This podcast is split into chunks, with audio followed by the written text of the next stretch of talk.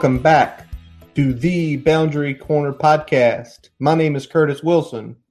I'm Brian Siegler. It is a Thursday night, good buddy. What you drinking on?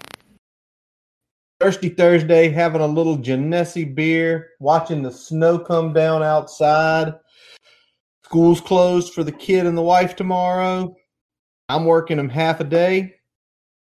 Good night to record, man. Yes, it is, man. I've got my hams here. We're uh I'm watching some snow as well. We got about got about an inch so far. It's sticking a little bit. It's kind of you know ebbing and flowing between big fluffy flakes and flurries, but looks like we're gonna have a little bit of fun in the snow tomorrow, buddy. We are gonna have a little fun in the snow tomorrow. I don't plan on going anywhere. I've got ten beers in the fridge, a couple fifths if I want a little drink, food for the fam. Um, although if my wife, you know, being you know with child as she is, if she said, "Honey, I want this from here," I would trudge my butt out and I'd go get it because I am a smart man.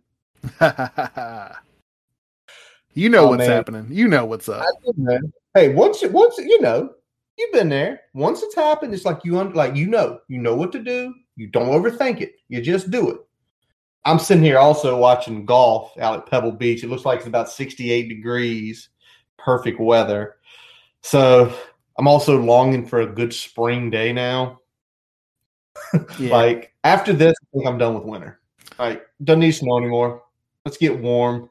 you like Bane. Get outside. I'll be done with you. You have my, my permission to die.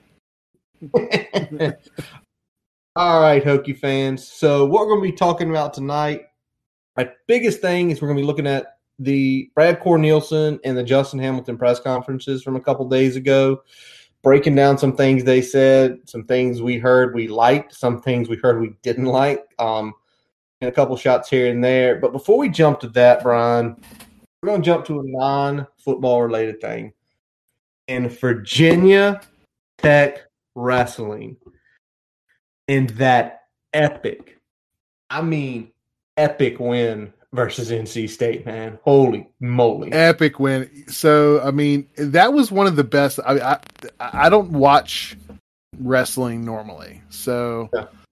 not that I, I I'm very familiar with it. I used to go to a lot of a lot of stuff in high school and things like that, but I, it's been a long time since I've watched something like this live, and it was a, it was it was a great watch and the back and forth and then the epic finish. I mean, most everybody thought it was over, and then it wasn't, and then we pull it out, and then I, I, I was just like, I was on the edge of my seat. I know that there was someone else that was calling this that was really, really on the edge of their seat, both literally and figuratively. Rock Harrison, man. First of all, he's a UVA grad, but a billion kudos to that guy. A billion. He kept it engaging. He broke it down sort of simplistically for folks like me and you who don't watch a lot of wrestling. And unfortunately, in COVID times, probably friends that we could have over to watch the wrestling with us. We really can't get together. It's too tough. He made it exciting. And by the way, he joined Twitter this week. I followed him immediately just because. And then they showed his Is it two? Is it two? Is it two? It's two. But it was so much energy and you know I think what we just saw is for us as very casual fans, that was a top 10 matchup. And I think probably my expectations now is I look on ACC Network, Big Ten Network, ESPN. If I see like two top 10 teams going it in wrestling, whether associated with the Hokies or not, I, I think I'll probably stop and watch for a little while because I think you know the level of competition when it's that high, it's really good. level of competition is awesome. The passion that they bring to the table, um, both from an individual perspective and from the team perspective, and how they were really getting each other up for for the uh, for the matches. I mean, that was just it was awesome to watch. And uh, like you said, I'm definitely gonna if I see it in passing, I'll at least give it you know 10, 20 minutes of my time if I if I've got some time to kill there because that was fun to watch. That was a really good time. And after that, when the Hokies go from number eight to number four in the country, um, and and you see a, a lot of when we watch the Hokies, a lot of the Hokies guys had pretty high numbers next to their name. So the, individually, they are very high ranked. And um, my buddy David Fuqua, who wrestled at Longwood, he's a fraternity brother. I'm a big Hokies fan. Brian, you got to meet him last year in Blacksburg. Um, he he gave me a little bit of insight in kind of the way the, the way I'm kind of feeling it is this is a potential national championship team. Not only for individuals like Mekhi was a few years ago, but all around it could happen because all of these guys has potential to go far once the NCAA tournament happens in St. Louis. So really big. And then tomorrow night, Pitt Panthers, number yes, 16. Sir, number right 16. Again, kudos to ACC Network. Friday Night Wrestling. It's at 6, not 8. I'll try to put it on for a little while. Um, and definitely do the follow up. So, uh, hey, Brian, guess what? What's up, man? I was right. Yeah, you were. Yeah, you you you got this one on me. My my Tom Brady hate did not come to fruition. He got it done along with uh, fellow Hokies, uh, Bruce Arians, Cody Grimm, Nick Rapone. I mean, they that that really wasn't a game Mhm. at all. I mean, th- it was competitive in the first quarter, and then you know the couple of adjustments defensively that were made to kind of stop those those little short drives that that Kansas City was able to have just completely took their offense out of the game. And let's start there. You kind of need your tackles to have success against a good pass rush, right? You damn you right you do. Damn right. It was brutal. I mean, they took full advantage of a banged up offensive line. Um, you know, and again, it's great having three Hokies, you know, gonna have those Super Bowl rings, especially um, you know, it's great for Bruce because, you know, Brian Bruce was with your Colts. And I think you saw back years ago, like this guy's a damn good head coach pays off in a ring. For us of our generation, Cody Grimm was one of those Hokies, man. The best Yep. whip you ever seen. And Cody played a few years in the league. Um, and now he is shining as a coach. Nick Rapone's an older Hokie, respect to all of them, but now you got three rings coming back um, to Blacksburg, which is awesome. Now, calendar before we get into the press conferences here, guys. Unfortunately, basketball, Louisville game, revenge game postponed due to COVID issues. Obviously, if you hadn't read the news, Chris Mack, Louisville head coach, you know, tested positive for Hogan's about four days ago. So essentially, he was not going to be there, and it seems like through Contact, tracing- tracing. contact tracing, the ugliest word currently in the sporting language, pretty much benched them. And I mean, Brian was just looking at his phone right before we got on here. Brian, the, the Hokies aren't going to play another home game, what, for like two more weeks?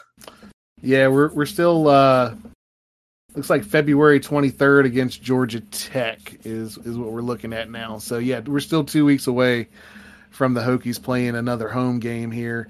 Um I, in terms of getting boots back and in terms of getting a little a couple of the guys that have been banged up back, probably a good thing, but in terms of the you know riding the wave of consistency that this team has had and just having playing out there for the fans. I mean that that those aspects definitely you know suck uh, with all these cancellations, no doubt.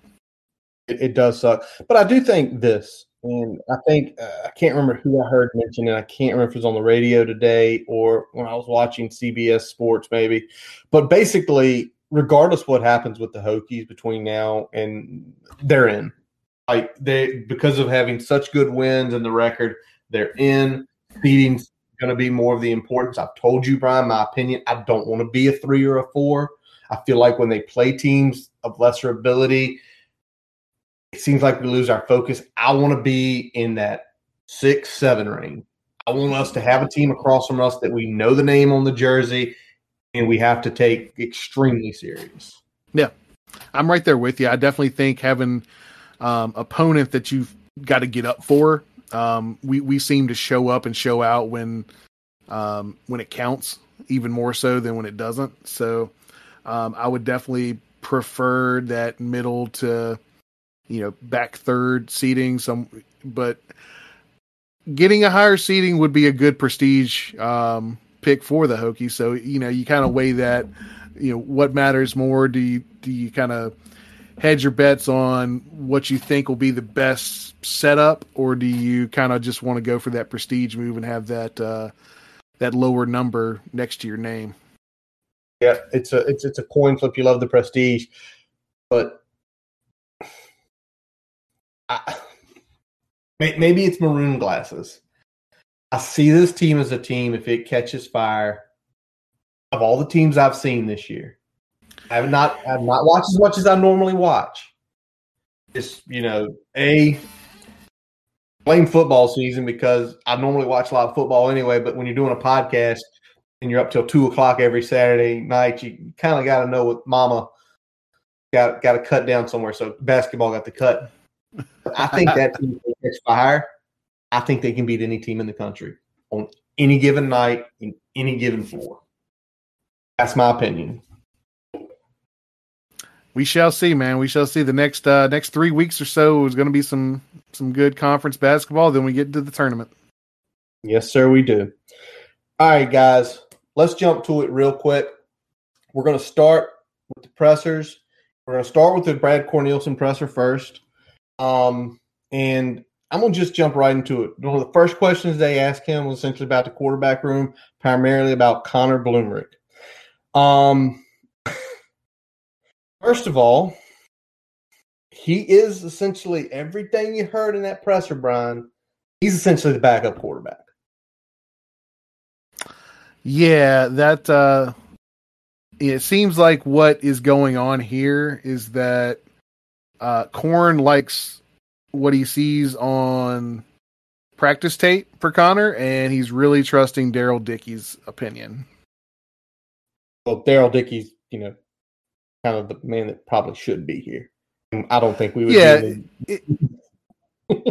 Daryl Dickey probably should have Corn's job if if the stars would have aligned the way we would have hoped when we initially brought in uh, Justin Fuente. But that's neither here nor there. We this is not about bashing Corn necessarily. It's about what was actually said in the presser.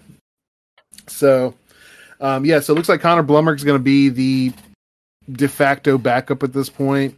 Um, looks like Knox is going to potentially compete for that role, whereas you know you got a guy like uh, Tahj Bullock that's coming in that's probably going to need at least one one year of seasoning before he starts competing for a two deep at the quarterback position. Yeah. I mean, and of course he's gonna have spring ball and stuff to help him. He's going through drill, you know, he's going through workouts right now, and they're seeing more and more of him. But Brian, even though this was later on in the press conference, not now, it's kind of Brad's talking out of both sides of his mouth because he says, well, we need a quarterback to develop for three years. First of all, Connor Blumrick had not been in a quarterback room for three years. Kind of the way it looks, kind of he'd been between running back room, the tight end room, the quarterback room, special teams room all the time. So what you're de facto saying, and it scares the shit out of me, is if Braxton Burmeister, who is a very capable quarterback to win games and run the offense, if he goes down, the guy who's been the jack of all trades for Texas A&M is our backup quarterback, who probably hasn't played a full season in what four years? He's in high school. Yeah, I mean, at this point, you you know, if he's just running some QB powers and handing the ball off to Holston or whoever the running back is for us. Um, you know, you feel comfortable with him doing things like that. When it gets into reading coverages and making throws on time and accurately, you know, you don't feel quite as good because you haven't seen a him do it at a power five level consistently, and b he's been, you know, learning in rooms that aren't a quarterback room for the last what at least season and a half. Correct? Yeah, at least, if not longer, because was he he was 17, right? Three star, yeah, 17. So 17, 18, 19. So probably at least Yeah. two years. Then I'll I'll, I'll move it at to two years. I'll go two years. He probably spent a couple years in the QB room primarily, but obviously with Kellen Mond there, you know, Kellen Mond took that job and he never had a chance to sniff it. Um, something else that you know Brad said, and kind of again, it's going against what's happening. He prefers to have five quarterbacks on the roster. Well, we have four. Yeah. He said he's good with four or five, but you know, at this point, he's you know, we're at the we're at the underside of that. It, and in my opinion, four isn't bad if you had a situation like we had last year. Yeah. Four is bad when you have a situation like we have rolling into 21, where you've got really truly one experienced quarterback, one quarterback that's mostly an athlete that hasn't really been engrossed in the position in the last two years, one that is still coming along, and one that's a true freshman. Exactly. And, you know, last year we sat not, and actually not too long after, you know, our first episode last year. We talked about how our quarterback room was the deepest quarterback room in the country, in which it was.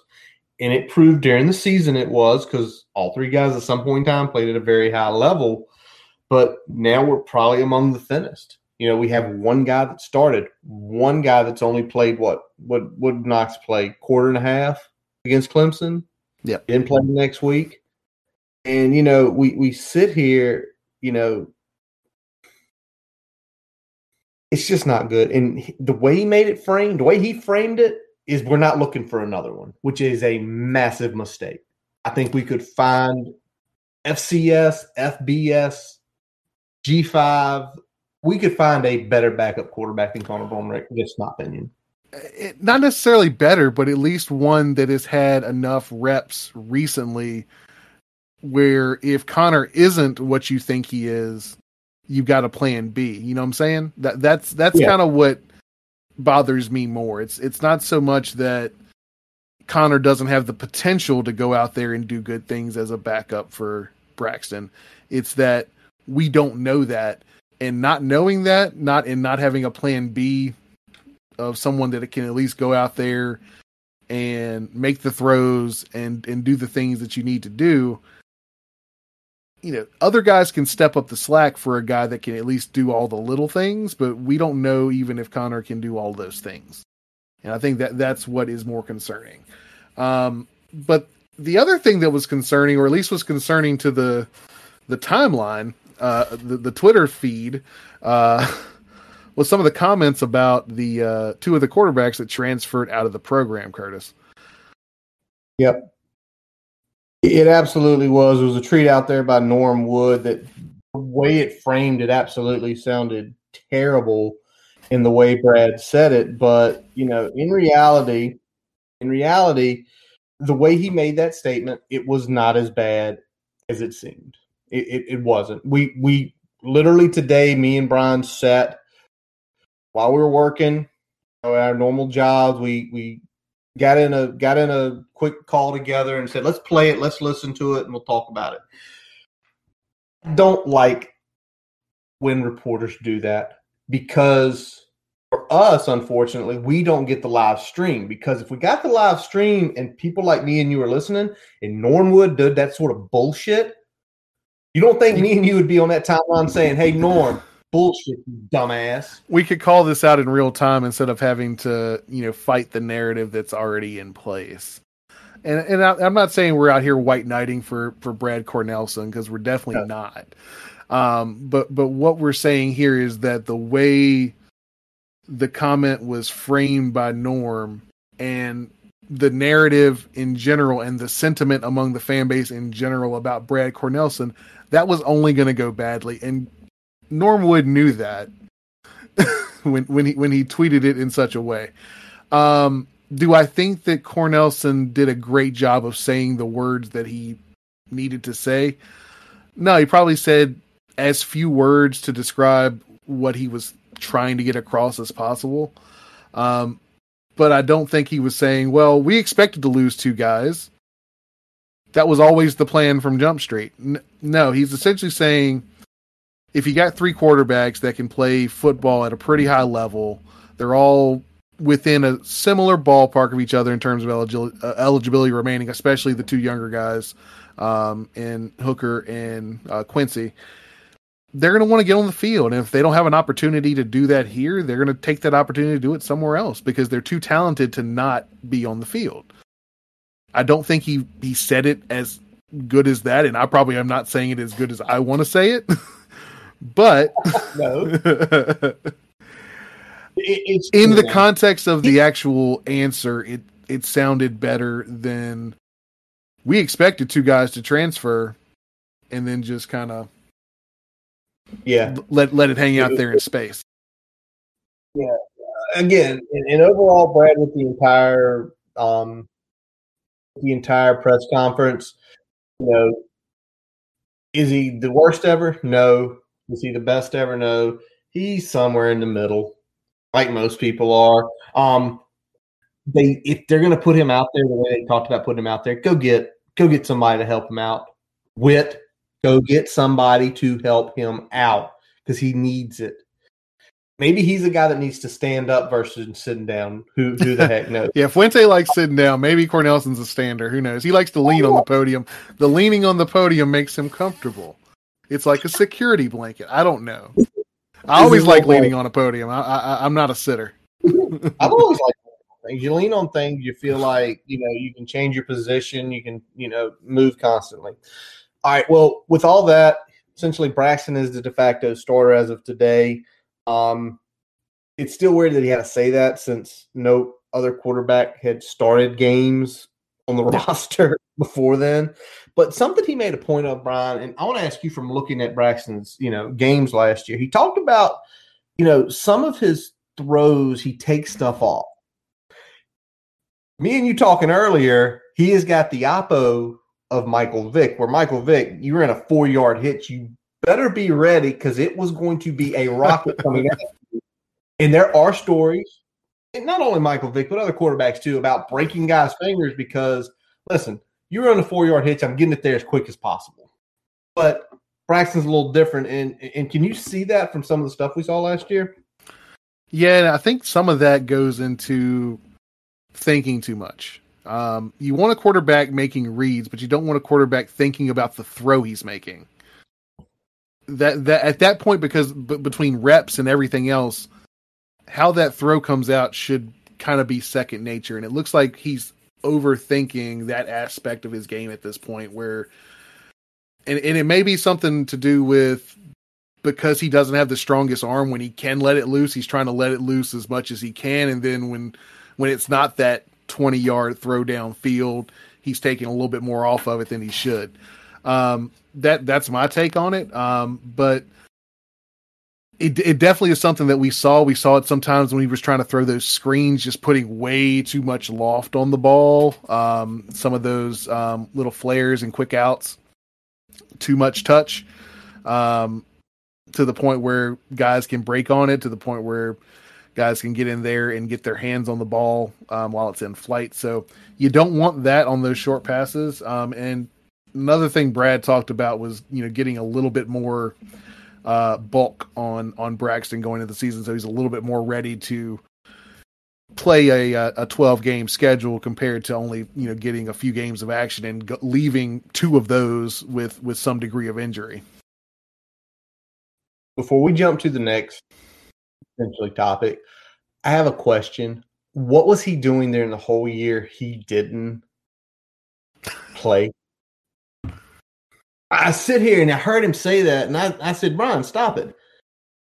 Brian, shouldn't he have been putting on weight and putting on muscle when he had nothing to do but lift, put on muscle, put on weight?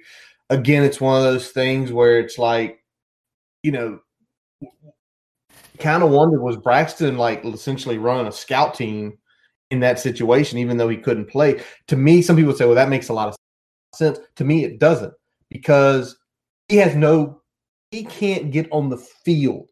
He's running a scout team. He's a really good quarterback. That's awesome. But here's the deal you're giving reps to him where Quincy could have been getting reps on the scout team, or someone who could have been getting reps on the scout team and been able to go into the play. So I hate that. All right, Brian, I'm going to jump to it because I'm hot and this is going to make me even hotter. We talked about the running back room and the absurd amount of running backs we currently have on the roster. Brad said, well, the numbers are skewed and we don't want to recruit that many. Brian stopped it and then asked this question. Then why did y'all recruit that many? Including three this year. So it's one of these things where it's like, you, you again, I, I think there's probably a reason behind it, but again, he's not coached up well enough in a press conference to talk about it.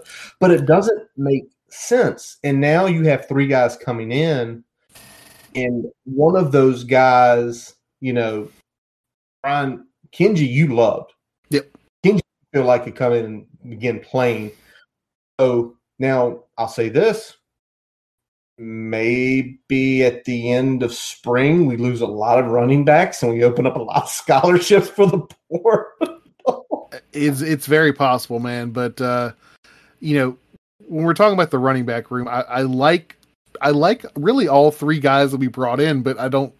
Other than Kenji, there was no must have with the guys that we already have on the roster, and that's that's no knock to Chance or Malachi here, but yeah. at the same time, we already had eight or nine that we were going to be coming coming back with. Now we got three more, so um, running yeah. back room is going to be interesting. Um, expect some attrition there, either after spring or before the season starts, because I don't think we're going to have that many uh, come the end of summer or end of spring. So that's going to be interesting to keep an eye on. The other thing that we're that Brad talked about next was uh, obviously the offensive line, uh, which we've hit on some the last couple weeks with how thin it is, and he did admit that that we are light at the offensive tackle position in particular, um, which I think is something that we we kind of know. Um, but interesting enough, he did say Daryl Bailey and uh, Daniel Milicic is going to have a, a, shot at tackle there. I thought uh, Milicic would be more of a uh, guard, so that'll be interesting to see. Does that uh, worry you? Does that worry you? It doesn't necessarily worry me because I, I like I like this technique. So I think I mean he could he's going to need some work. Whereas I think guard would be more of a natural. He'd come in, he'd fit. After a year or so, he might he might be pushing for the two deep. Whereas now he's going to be a tackle and have to essentially be a depth uh, pick there because of all the, the the depth issues that we're having at that position. Um, and he and he talked about another thing like with false depth and what he means by that is that there's a bunch of guys that can cross play and play a different position. So you feel like you have, as long as you've got six or seven guys, as long as three of those guys can play every position or most positions, um, that you've got some built in um, flexibility there. But that's still. That's not the way you want to do it because uh, to, to to do the old parable here, we're, we're robbing Peter to pay Paul. Yeah. Because if Tenuta gets banged for two games and you got to pull Brock Hoffman or Lecitus Smith to go play left tackle, we're not deep at guard anymore. So you're talking about bringing someone like Caden Moore or Jesse Hanson in who have really no in-game experience. Um, and that's sort of scary. The other scary thing, Brian, at least to me, it's scary, is he is discussing that Parker Clement could be pushing for two deep. Yeah. And yeah. I know you had some things with Parker last year, but to say his second season on campus, he's pushing too deep. Hmm. Yeah, I, I would have been. I would have expected two deep push maybe next year. But when you lose Nestor and you lose Hudson, you have to start shuffling pieces around. And now, you know, tackle was going to be thin come next season anyway, and then it got immediately thin this season because of those transfers. Yep. Um, and he sort of did confirm Johnny's going to be the center. Brock's going to move to guard. You know, he wants to I, get the five best players on the field. I mean, yeah, sure. That, that, that's that's a great philosophy to have. I like that. Um, but you know, we're, we're, we're still looking at the depth issues at tackle, even if we're moving Brock over. So, again, I'm not so much concerned about the first five. I think we're not quite as good as last year, but I think we're still in the ballpark. It's the next three that scare me. Because last year, the next three were guys that have started a ton of games or guys that were you know either redshirt freshmen or redshirt sophomores that had already had significant amount of playing time their first year on campus or their second year on campus. Absolutely, man. All right, let's jump over to guys on the outside. Looking at the wide receiver room, great news about Jaden Payoute. He should be able to practice some in the spring and then be a full go in the fall. We mentioned it last year that he was going to probably be a huge piece of what we were going to do offensively with his speed. So, you know, knowing that he's going to be coming back is great. Let's hope all heals well and he's getting what he needs there because the honest truth is look at how we're built this year offensively. He's going to, you know, Ryan, you mentioned it to me, and, and so I'll say it. He's got to be he's got to be a big time contributor, whether it's essentially opening up the game or catching balls. Yeah, I mean, if he's not either coming in and grabbing the slot position or being the primary, uh, one of the primary first guys um, in the rotation to come in for uh, Trey or Tay, where he can help take the top off of a defense, um, that's going to be a big problem because we don't really have that guy in terms of a guy that's been on campus for multiple uh, cycles at this point. Um, we got a couple guys coming in that may have that capability, um, but he's really the the guy with that elite level speed um, that has that that that capability to take the top off a of defense. So getting him as a key contributor will help a lot. Because one of the things missing from our passing game last year was any sort of deep threat. Absolutely, yeah. We didn't, we didn't test people down the field enough, um, and that hampered what potentially could have been an a all time great running game, and just made it a damn good running game. damn right on that.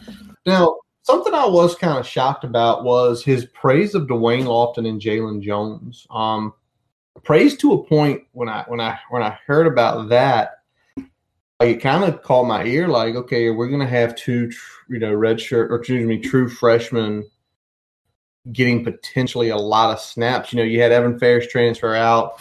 Um, you know they essentially convinced changa hodge to hang on another year and we saw changa in that last game catch some some nice little intermediate routes to essentially relieve the pressure of that. But when when when you hear them talk about those two guys I know you're you really like Jalen Jones, and then you know Da'Wain kind of grew on you, and then you saw Da'Wain this year and some of his tape and all his accolades, and you got to say, okay, we might have got two real deals here.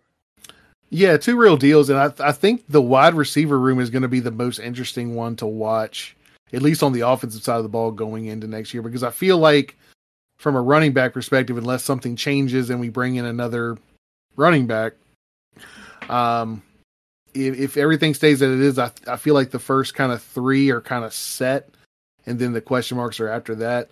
With the wide receiver, because a we need more of them because you with running back you generally only have one on the field at a time. Wide receiver you got two plus most in most cases. Um, it's going to be interesting to see who really steps up behind Trey and Tay this year. Um, is that going to be Payoute? Is that going to be Lofton or Jones? Is that going to be Tyree Saunders? Is that going to be Changa Hodge? Um, is that going to be a guy like Raheem Blackshear that moves into more of a slot role consistently versus being a number two running back or a spell back in the backfield, which would also help with some of the logjam we have at that position. So the the wide receiver room is going to be really interesting to watch. That's why I'm glad we we actually are getting a spring because I can at least get an idea of what that is going to look like a little bit better because last year it was very much of an, an unknown and it didn't work in our favor. And I feel like having the spring and getting some of these guys in and seeing what a Tyree Saunders can do and seeing what some of these uh, true freshman guys coming in can do. Uh, that that's going to be good for us heading into the season and already having an idea of their capabilities. Yep, that the spring this year is going to be big, and having James Mitchell back not only for the spring but next fall is absolutely huge. Um, but the one thing I found weird today, Brian, was essentially the offensive coordinator of Virginia Tech had no conversation with him about this. And I mean, he, he mentioned Coach Fuente did, and some other people did, but he didn't. Yeah, he said he, he said he talked to Coach Fuente and Coach Shibest and um, did not have a, a conversation with the offensive coordinator. Which I mean, I mean, not completely off off kilter there, but just something doesn't smell right about that. Um, for for a, in my opinion, the best all around player on your offense between what he does blocking, what he does receiving, all of that, what he does in the even in the uh, jet sweep game. I mean, there's so many aspects that Mitchell plays for this offense. You would think that the offensive coordinator would have some discussion about whether or not he returns to Virginia Tech for for another season. Absolutely, that's just me. Yeah, and me and Brian discussed about having James Mitchell. That guy should be at every single position on the field numerous times a game. And something that I want to say it kind of grinded Brian's gears a little bit was talking about. Come on, big man, you got a little. I'm yeah, I, so uh, we'll get to it more when we when we get to the some of the hand presser details. But the the beef that I have and, and the vibe that I get, and just watching the presser and the juxtaposition between the two. J Ham understands editing. J Ham understands re-engineering. J Ham understands if something's not working, we need to take a look at it, evaluate it, cut it if necessary, re-engineer it if necessary, and keep it moving. And I feel like with Cornelsen, it's very much a you know we do what we do type philosophy to the offense um, which if he was a high school football coach, that's fine, but he's not. Um, you you definitely need to figure out, in my opinion, a good offensive coordinator at the college football level does a good job of getting the ball in his playmakers' hands any way possible and letting them make the plays. It's not a it's not a system thing. It's a it's a guy. Uh, it's it's an idea of making letting your playmakers do what they do best. Absolutely. And a guy like James Mitchell, you should want him to at least see 10 to 15 targets a game, and it was not that way. All right, so let's turn off the corn. We don't, again, we don't hate him completely. We were just very critical of him. But the next guy, when he came on the mic, it was just different. And, you know, the first thing he touched on was Jack's promotion and JC, Brian. And, you know, obviously he's got the relationship with JC. JC yep. was a GA when he, you know, was a player. You know, he essentially mentioned it several times about being part of the brotherhood. Um, and he talks about, you know, Cap leaving. It's a great person, once in a lifetime person. And, you know, when you have to replace somebody like that, JC, you start checking the boxes, and JC checked them all. Yep he checked a lot of the boxes. You know, he's talking about Tap as an individual cannot be replaced, but Tap in terms of the work he did, JC checks a lot of those boxes. JC checks, you know, the the various things that that Tap kind of was, you know, you would say it were positive attributes for Tap. JC kind of kind of fills that role as well. So it was good to hear him say that, talk about that, um, but also talk about you know Tap's going to be missed here. Great encourager of people, both players and coaches and people, anyone that he was around. Um, so, so losing that type of energy and that type of, of person is going to definitely be a, a, big blow. So, I was glad to hear him talk about that, but also glad to hear that he's got the utmost confidence in what JC brings to the table. Absolutely. And then essentially, probably a guy we feel like, you know, Tap brought in, he spoke very highly of Jordan Williams, you know, talking about coming from the Clemson program and, you know, they're winning down there. Um, but kind of the way I kind of felt it, and, and this is going to sound funny because as he's walking in, it seems like the way he feels is Jordan Williams has walked into that offensive line room and has essentially, I don't know, like got everybody together and say, listen, I know what it takes to win. Follow me. And it seems yeah. like just in the hams, like the guys are buying in quick that he's the anchor down in the middle of that line, and he's the guy that they're going to be leaning on. Well, you immediately talk about a you know a plug and play in terms of probably leadership relative to what we lost with a, a Jarrod Hewitt, um, but in terms of both size and I'd say at least you know upper end capability, I think I think you're seeing an upgrade at that. So that's going to be big. But what J.M. talked even more about is you know his work ethic and what he's already shown in his short time on on campus, and also just the idea of having that veteran presence to to be the leadership and leader on that unit and leader in the in the locker room and at least on the defensive side of the ball in particular. Absolutely, and um, again, Ron, you've mentioned it several times about how Jordan Williams what, what we're doing on defense, he is the prototypical defensive tackle. And and you talk about having that with the work ethic, with the veteran leadership. You know, essentially you're catching aces on everything. It's awesome. He also did a yep. quick mention of Daly, you know, mentioned how a guy like him playing in the SEC, getting that many starts in the SEC, playing to that level in the SEC, having those sort of statistics. Big thing, obviously, Cap put us on him. Again, sucks losing Daryl. Um, but, you know, it's one of those things where you almost feel like we lost Divine Deablo. And I know he's not built like Divine, but you almost feel like there is a little bit of a buffer, right? Yep, we're losing. Divine we're not going way down. We're we're only going maybe one or two rungs down. Maybe in the spring, take and get up to that level. Yeah, and if he brings like you know, there's a thing to be said of parallel skill sets where you get the same overall return, even though they're you know they're they're different type of skills. You know what I'm saying? Um, so there's the potential there if if he, if he take those steps uh, in the spring and in the off season, you know that he can get parallel level production, even if you're not getting the same type of play that you got with uh, with Divine Deablo. Now he did also talk about uh, there was a question about spring practice. What's what's the plan? What's the focus? And this is where when we were talking about earlier about the we do what we do, this is where the good stuff took place, and th- this this had me roped in. Um, the big thing he he said, you don't throw everything out, but you don't carry everything over. Yes, sir. That was he said that at open my eyes like this. Bug eyes, like wow.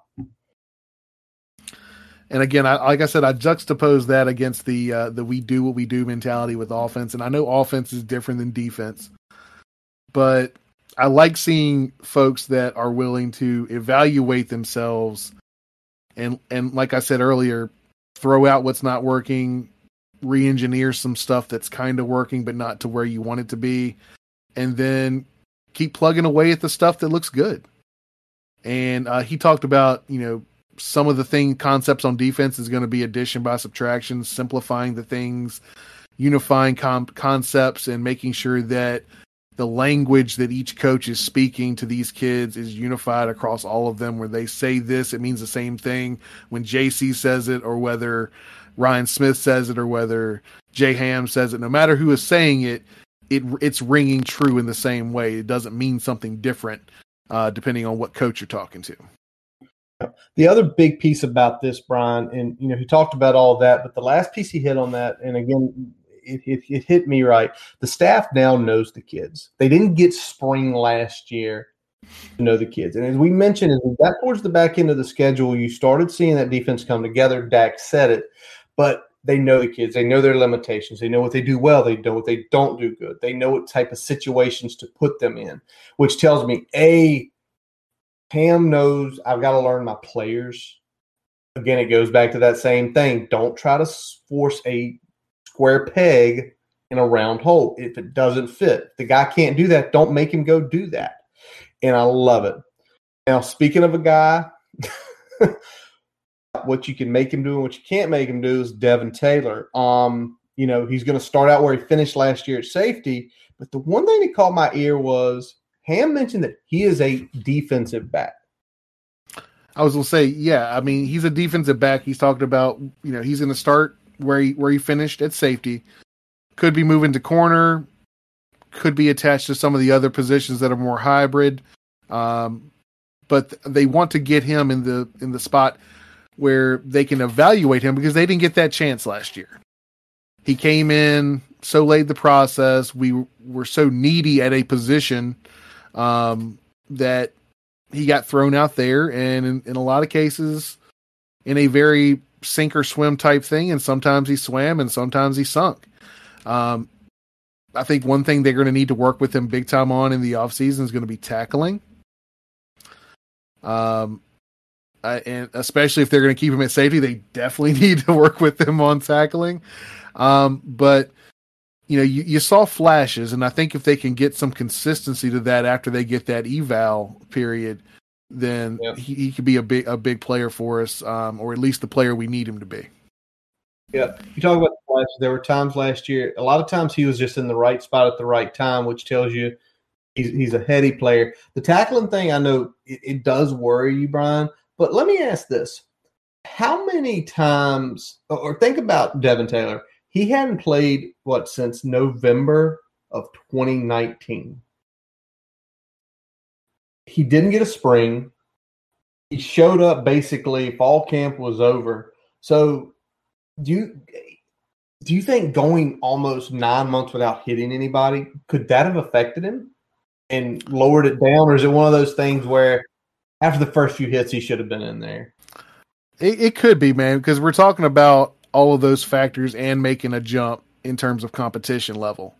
So there's there's two factors there. It's not just you didn't have this stuff. It's like you didn't have this stuff, and all of a sudden the competition level is jumping up. So it's going to be very similar to some of these um, high school kids that are coming in that potentially could have been impact players as true freshmen. They haven't played in a fucking year. Um, so the, the, the opportunity is still there, but it's less likely than it was before because they're not only making that that big jump, but they haven't had the off season stuff that they're used to. Absolutely. Now, the next guy I talked about was Dax, and whether you love or hate Dax, and I feel like with Hokie Nation, there is no middle ground with him. There are people that love him, they love the enthusiasm, and then there are people that hate anything he does. You know, he could he could do the game sealing interception, and well, he could have taken it upfield. And you're like, Jesus Christ, okay. But the one thing he said about Dax, and it made sense. Dak was a super highly rated player. Dax was recruited by everybody in the country. So he really talked about how he had the expectation the day he stepped foot on campus. There was no you know, you have to earn it. No, dude, you're there was there was no easing in, and because of a lot of the things that he walked into, he got thrown into the fire quick too. So he's always yeah. been since he's been on campus, he's been in front of us. Yep. And I think it's it's it's hard to grow when everybody's watching. Absolutely. So I think there's some of that attached to that. There's some of the fact that he probably should be playing Mike and not backer attached mm-hmm. to some of the sentiments that a lot of us have about his play. And I think one of the things that J Ham talked about a lot during this and, and about Dax in particular is, you know, that he likes to learn it. He likes to pick things up and, and figure it out. And he's not just learning one position, he's learning pretty much every position on the defense, what they're doing, how they're doing it. Um, so that means he's got the ability upstairs to get guys where they need to be at the Mike position. Yeah, the big thing for me is going to be I think he's got all the ability in the world. And I think from a athletic perspective, while he wasn't athletic as we would like to be at backer, he's probably actually a slight step up at Mike compared to what we were getting with Rook in terms of athleticism. So if he can get some of the other things that he has struggled with, which is tackling, which is shedding blockers. If he can get really good at those things in the off season, or at least better than he has been, th- that's going to be a pretty big jump for him in terms of what what he does on the field. I think personally. So again, I haven't been very high on Dax, especially if you go back and listen to some of the podcasts, especially the beginning of the season last year. but he came along as the season went on, and I think that the move to Mike is going to help him. Absolutely. Uh, next thing that Coach Ham hit on was just defensive line in general. Um, you know, Deshaun Crawford, Emmanuel Belmar coming back, big veterans on the team. Um, you know, having that sort of leadership on your line along with the Jordan Williams. You know, that defensive line where last year, Brian, me and you were looking like, man, we're kind of thin. We're not this year. No. We're going to be, it's going to almost be to a point like it was on the offensive line last year, where we're looking, it's like you've got Fuga, you've got Williams, you've got Crawford, you got Belmar, you got Barno, you got Garbutt coming back, you got Ali Kendricks. That's eight right there, and I'm missing defensive ends. I know. Oh, you talking? You, I mean, you got Wooten and uh, Alec Bryant. You got, I mean, you got the guys coming in. So, I mean, there's going to be a lot of potential for the defensive line especially this year. I think we're good um, depth wise. I think in a year or two we're going to need a lot more defensive tackles coming in. But yep. for for 2021, we're looking pretty good across the whole defensive line. Um, so I mean, I, am really looking forward to what this uh, unit can do, especially with uh, the way Barno came on. Um, you know, I think the thing Jay Ham was talking about most is that you had a good year, you progressed significantly within a short period of time. Don't stop getting better. Just because yep. you you're you're at good, don't stop just because you're good. Keep going, keep working hard, keep doing the little things. Yeah, keep doing the little things. Um, he also talked about somebody asked about playing weight, and he said he's going to let the essentially strength staff to determine that because he's. I like the way he said it. I don't need a certain him to play at a certain number. He's like, he needs to get to a weight where he can still, it's almost like he can be functional. He can do what he does best, but it doesn't stress him. It doesn't hurt him. Essentially, don't put weight, just put weight on. If you play ungodly at 240, play at 240. That's your weight. And it's one of those things, Brian. I know you can attest to it. Robert Mathis, everybody in the National Football League said Robert Mathis is too strong or too small to play defensive end at 235 pounds. No, Incorrect. he wasn't. Incorrect. Incorrect. But, but I like the way I'm saying that because I think for his players, you get to a good weight. You know, hey, coach, I'm 245. How you feeling? Feeling good? Play. Because even if you're 245 and you go out there and ball, that tape's going to show. You're going to make it somewhere. The last couple pieces he hit, Brian, was kind of more about JC, and somebody asked about the deep connections with it. And, um, you know, essentially back 2012, 2013, he wanted to start visiting other coaches and learn. And JC was one of the first guys he reached up to at Marshall. Um, you know, and again, I think it's the Hokie Brotherhood that you hear so many of these guys talk about. And in having that, he mentioned talking about essentially press this upon his like he's going to press this upon his kids. Make your connections because in a few years, an older guy could be asking you for a job, or you could be asking a younger guy for a job. That's essentially how JC happened because of JC's connections with Ham, Ham going up to Marshall, visiting with him. JC introduced him to circles, and then Marshall coming down to Virginia Tech Coach Fuente had invited them, and JC always there, always connecting with them, and you you feel like that you know there, there's a mesh that he even he even mentioned talking about Bill Tiernick having you know having the line and everything. Like he found this perfect puzzle piece and it fit right in. He's a Hokie. He's one of the all time guys. He's a guy that's busted his ass to get where he is, and now he gets to come home. And you know, it's it's a pretty cool story. I hope they can write a hell of a chapter this year.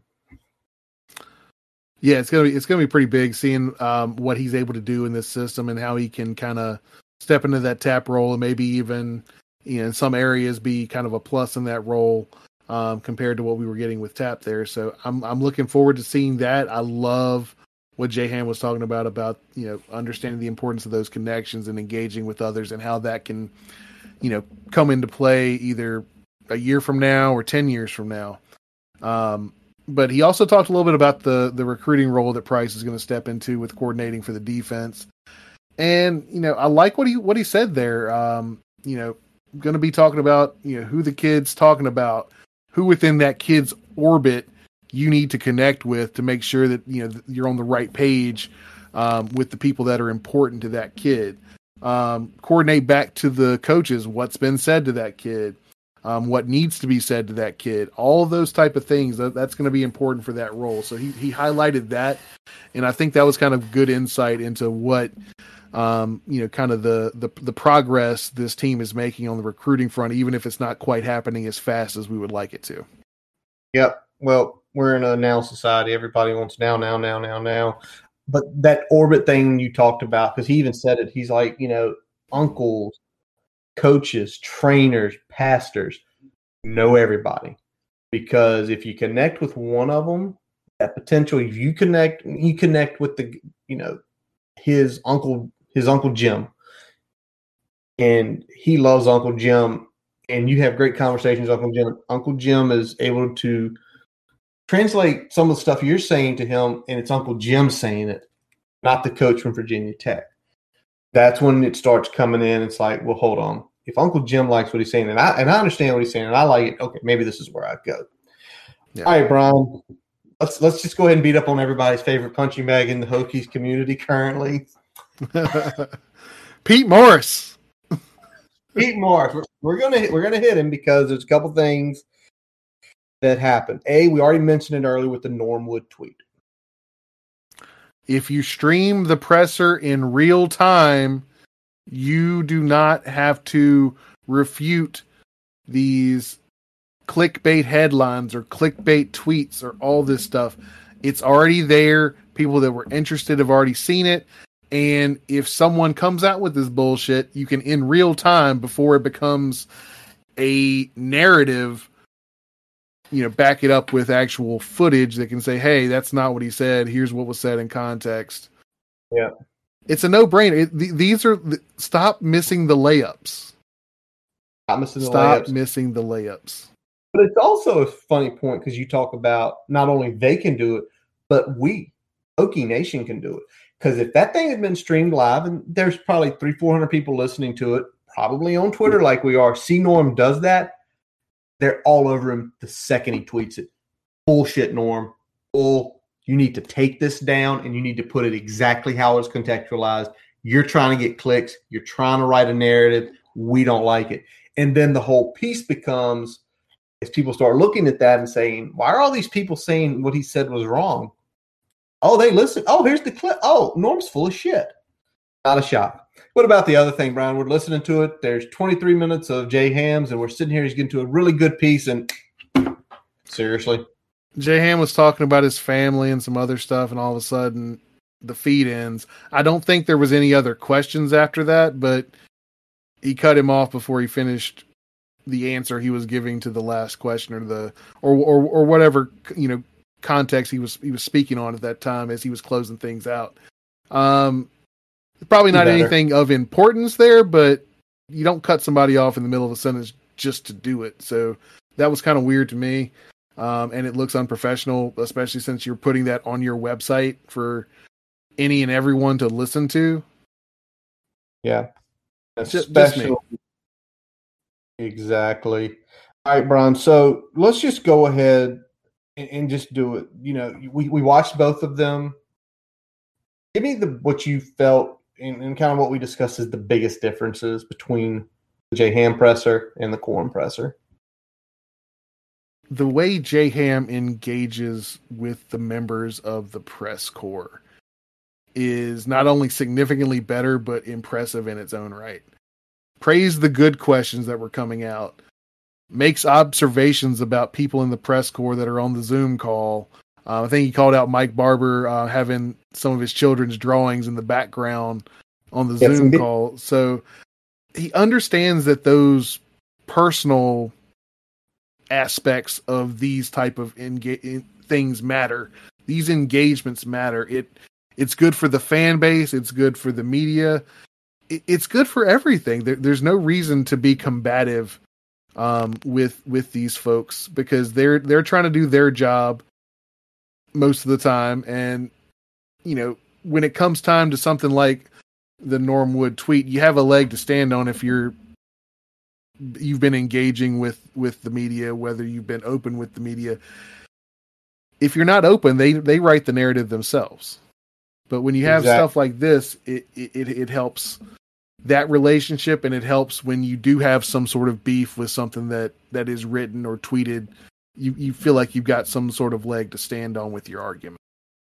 Absolutely, Brian. Absolutely, write your narrative. Write your narrative. Don't let them write it. Brian, checking out here. I don't think anything's broken. I don't think we picked up our second commitment of the day. With, no, uh, not yet, man. not yet. You guys will hear about that on a uh, separate episode coming at you soon here. There's nothing left, Brian. It's late, man. The snow keeps falling. It's going to be a fun day tomorrow. And that's going to wrap up this episode of the Boundary Corner podcast. I'm Curtis Wilson. I'm Brian Siegler. Follow us on Twitter, Facebook, and subscribe to the podcast on your favorite source, including Spotify, Amazon, and Apple Podcasts. As always, we let our buddy Jason Long play us out. Catch him on Spotify and Apple Music. We thank you for listening, and as always, let's go. Hokies.